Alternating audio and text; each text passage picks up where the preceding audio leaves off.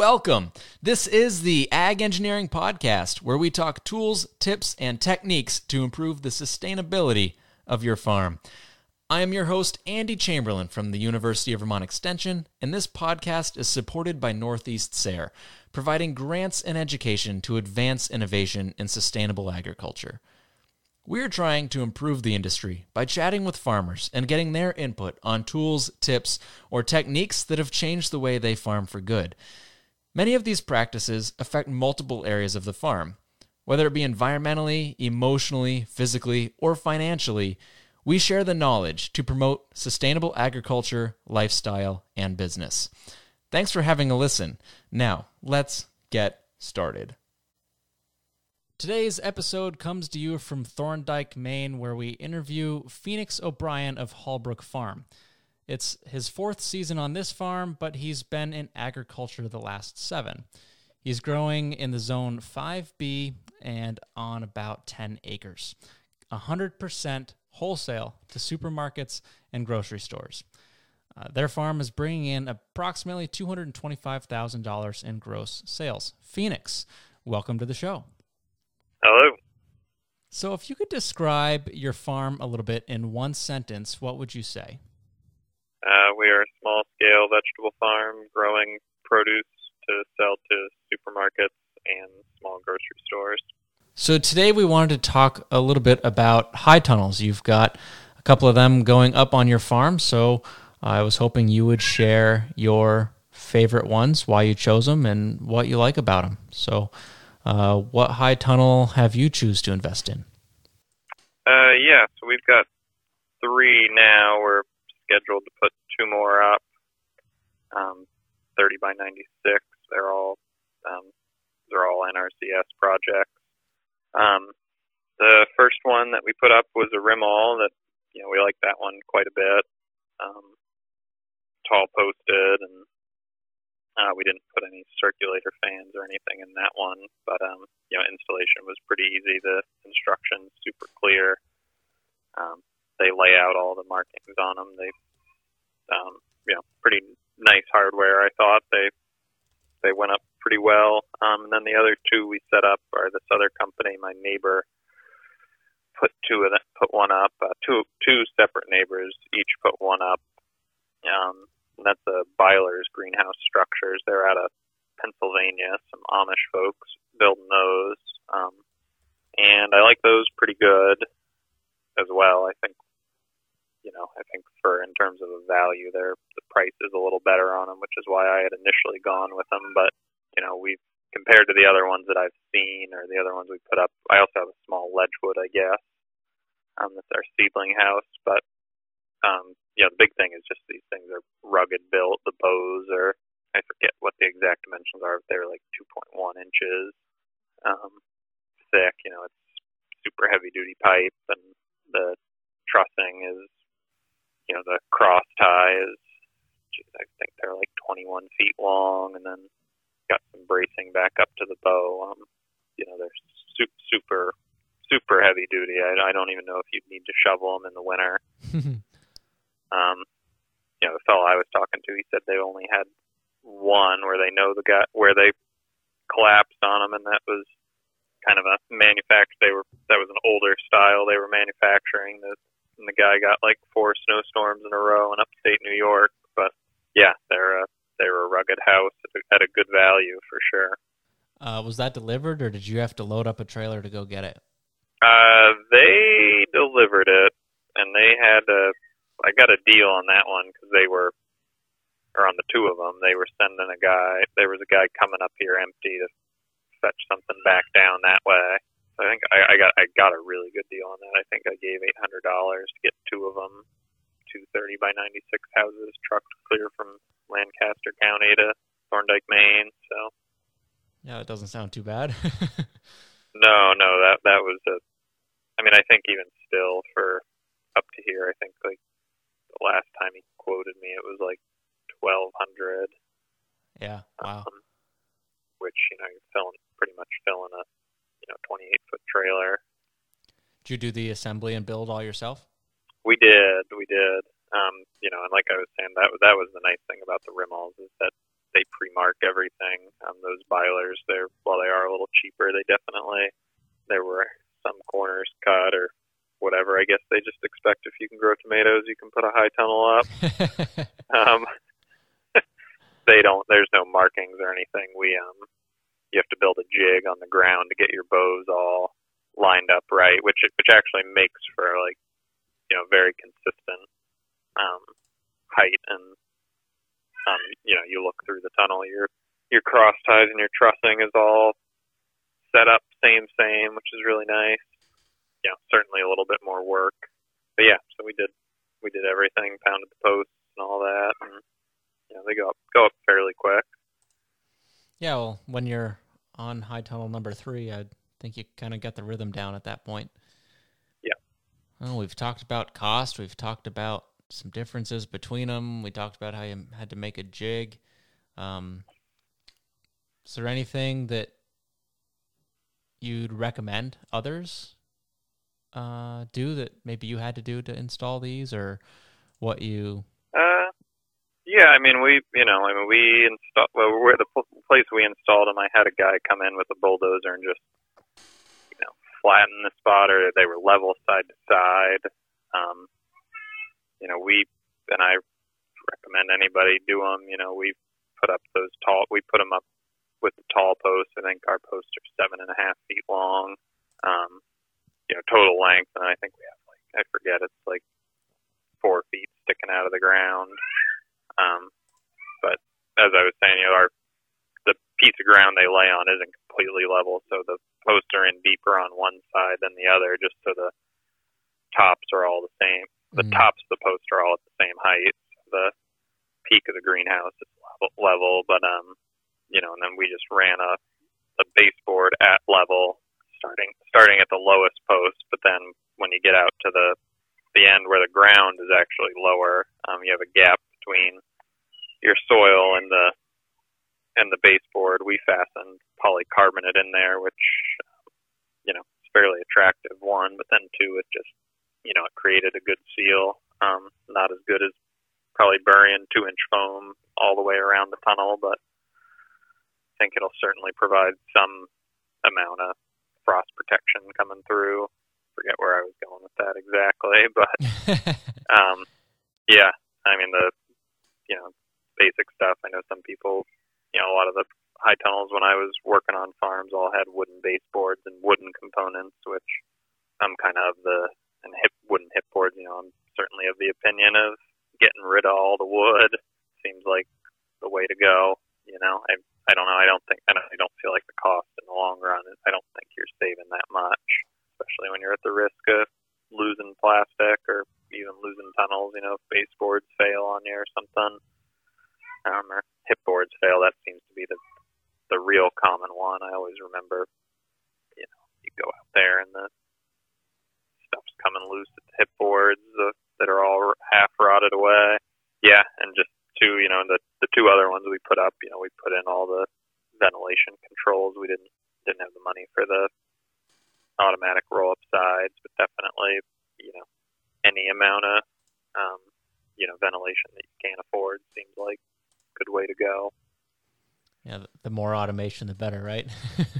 Yeah, yeah. I mean, just to, you know, in creating a good growing environment for your stuff that's in there, um, it make makes a big difference. I think, um, and and the double layer poly too. You know, I, I went with that on those, and I don't think I'd ever put single layer poly on again.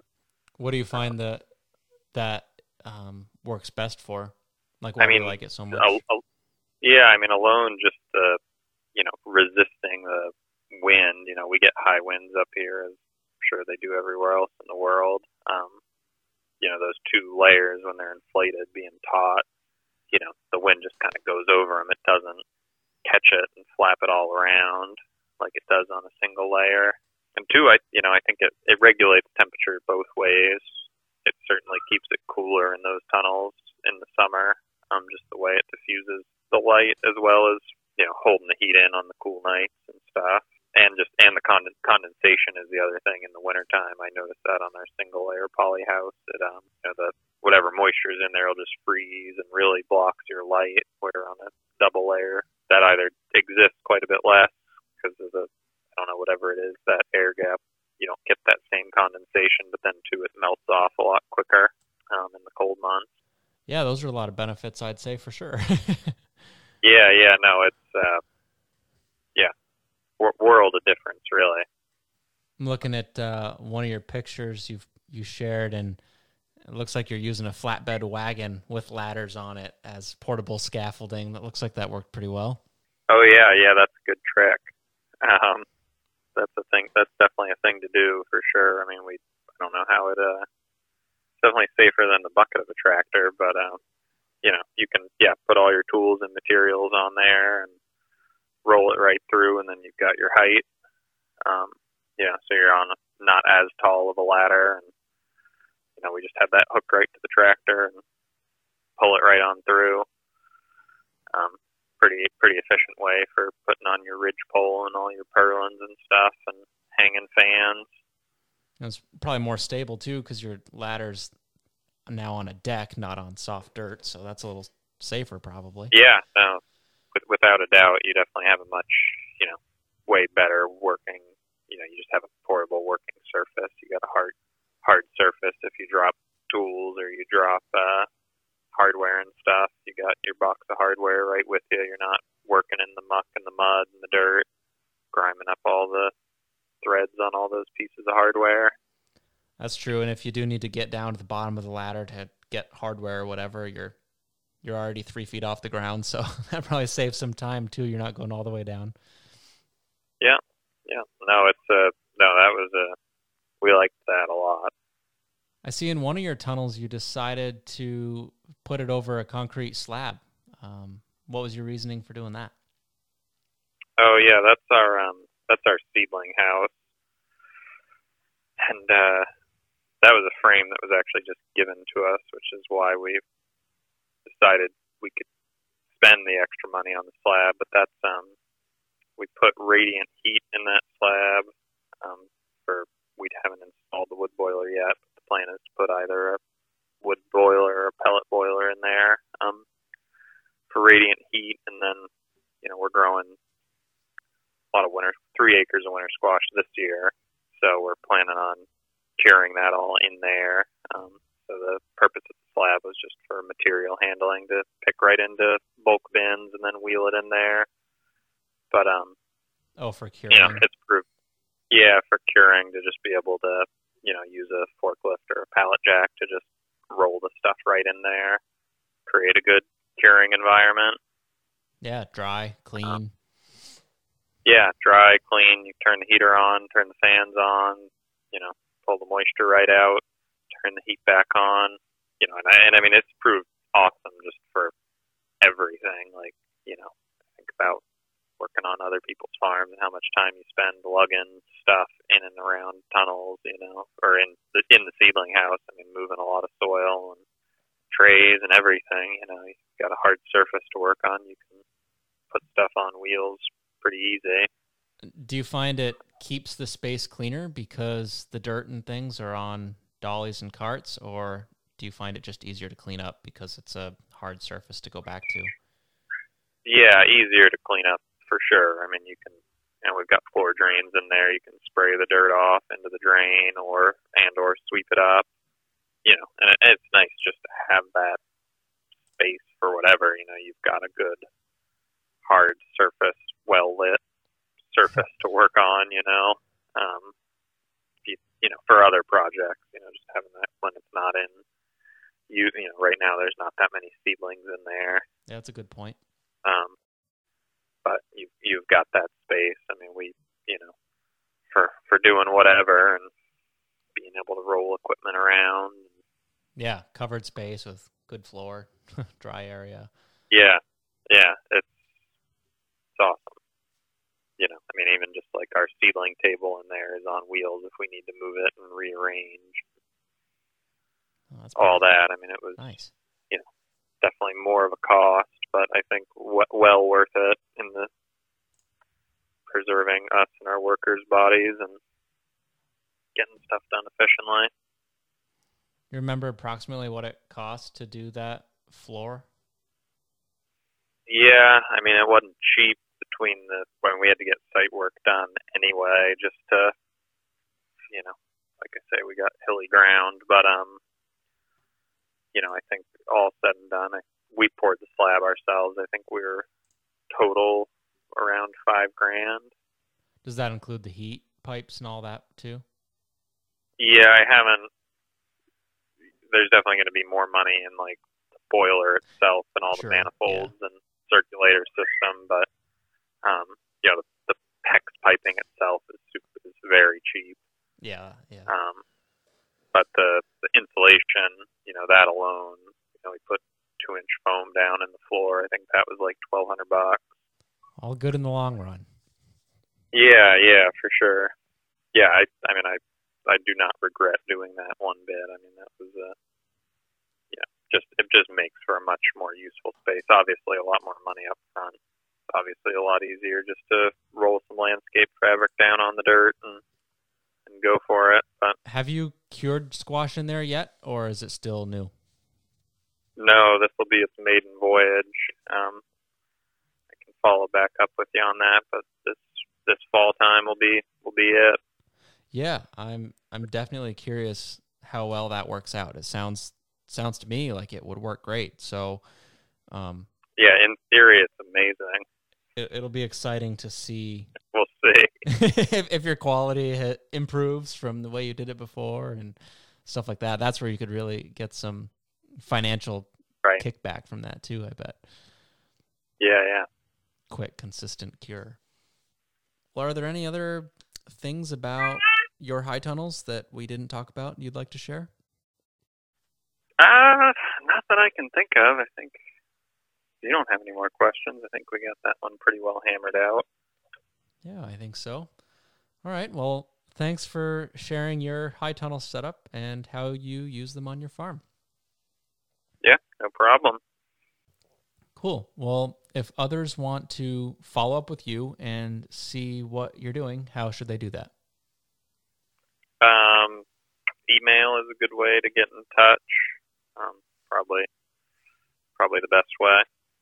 And you're on social media too? Yeah, we are on uh, Instagram at Hallbrook Farm, Maine. That would be another way to get in touch. Awesome. Well, uh, sounds good. Thanks for being on the show. Oh, no problem. Thanks for listening to today's episode. If you learned something today or plan to make a change on your farm, let me know. I'd love to receive any feedback you have. Just click the link in the description to submit the form. It will help the future of this podcast to be a resource that is helpful for you. And while you're at it, I hope you go ahead and subscribe, share this with a friend, or leave a comment. And if you want more information, check out the show notes on our website at agengpodcast.com. That's A G E N G P O D C A S T dot com. Thanks for listening, and I hope you have a great day.